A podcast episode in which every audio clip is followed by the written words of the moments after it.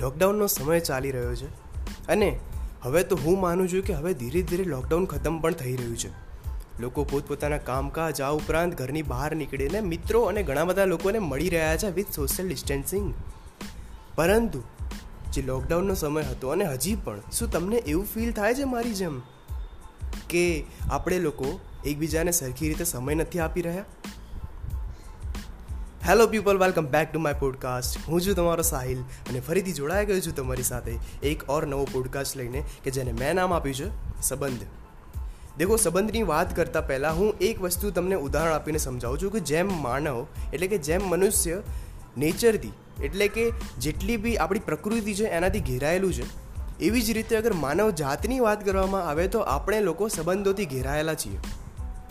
ઉદાહરણ આપવાની મારે બિલકુલ જરૂર નથી, પરંતુ અહીંયા આપી દઉં છું કે અગર તમે ઘરમાં મા બાપ સિવાયના સંબંધની વાત કરો કે બહાર નીકળીને જુઓ તો તમારી સાથે કેટલા બધા સંબંધ એવા બંધાયેલા છે કે જે તમારી પ્રાયોરિટી છે.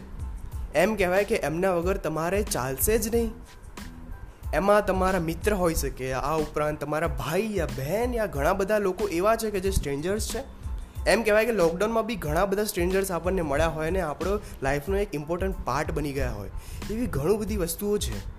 અને એવા જ બધા લોકોને આપણે સમય નથી આપી રહ્યા. શું તમને એવું ફીલ થયું છે મારી જેમ?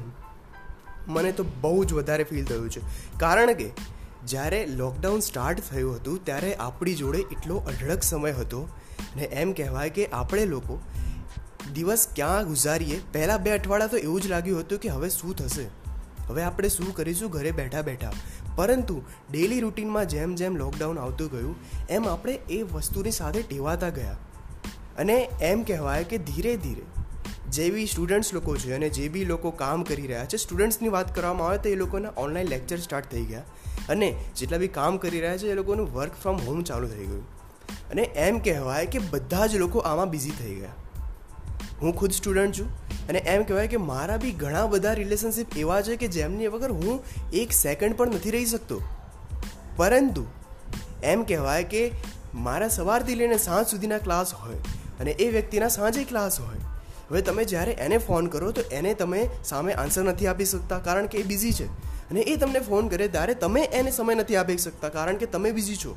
એટલે આવી જ રીતે ઘણી બધી વસ્તુઓ એવી સર્જાઈ છે કે એમ કહી શકાય કે જેને કારણે આપણને સમટાઈમ્સ એવું થાય કે યાર, આપણી જોડે સંબંધ સાચવવા માટેનો સમય નથી.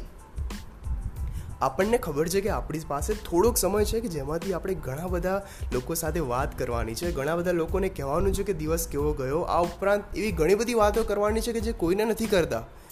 પરંતુ એવા જ લોકો સાથે આપણને સમય વિતાવવાનો ટાઈમ કે કંઈ જ નથી મળ્યું. હવે આ પ્રશ્નનો હું એવી રીતે જવાબ આપીશ કે આ જે માનવ જાત છે, એ એમ કહેવાય કે એને ટેવ પડી ગઈ છે.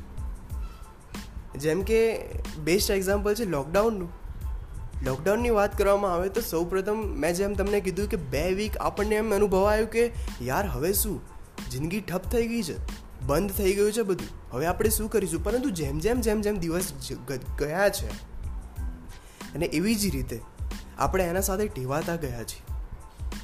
અને બીજી વસ્તુ એ કે જેટલા બી આપણા મિત્રો છે, જેટલા બી આપણા રિલેશનશિપમાં છે અથવા જેટલા બી સંબંધ આપણે બાંધેલા છે, એ બધા જ લોકો આપણને સમજે છે.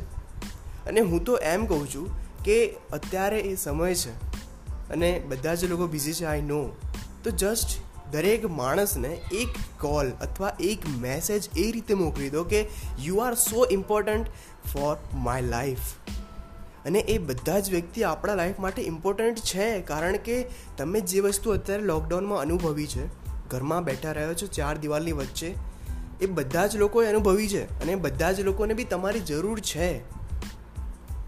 બસ અહીંયા સિચ્યુએશન એ છે કે આમાં કોઈ બી જાતનું કોર્ડિનેશન નથી બની રહ્યું. સારું કોમ્યુનિકેશન નથી થઈ રહ્યું અને એના કારણે ઘણી બધી મૂંઝવણ અને ઘણા બધા વિચાર એવા આવી રહ્યા છે કે યાર, હવે શું થશે? હવે જ્યારે પાછા મળીશું આપણે લોકો, ત્યારે ફરીથી એવી વાતો થશે કે નહીં? પરંતુ ટ્રસ્ટ મી ગાઈઝ જ્યારે બી તમે પાછા મળશો, ત્યારે એટલો જ ઉત્સાહ હશે.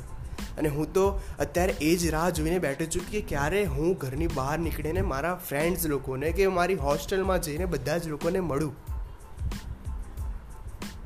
શું તમારી સાથે અનુભવ થયો છે?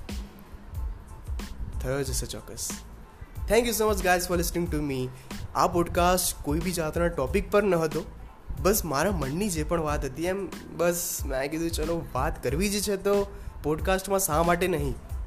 Thank you so much guys for listening to me bye take care and stay home and એમ કહું છું કે હવે તો બહાર જઈ શકો છો ધીરે ધીરે બટ લાઈક થોડા પ્રિકોશન્સ લેજો અને એમ કહેવાય કે થોડી સેફટીની સાથે.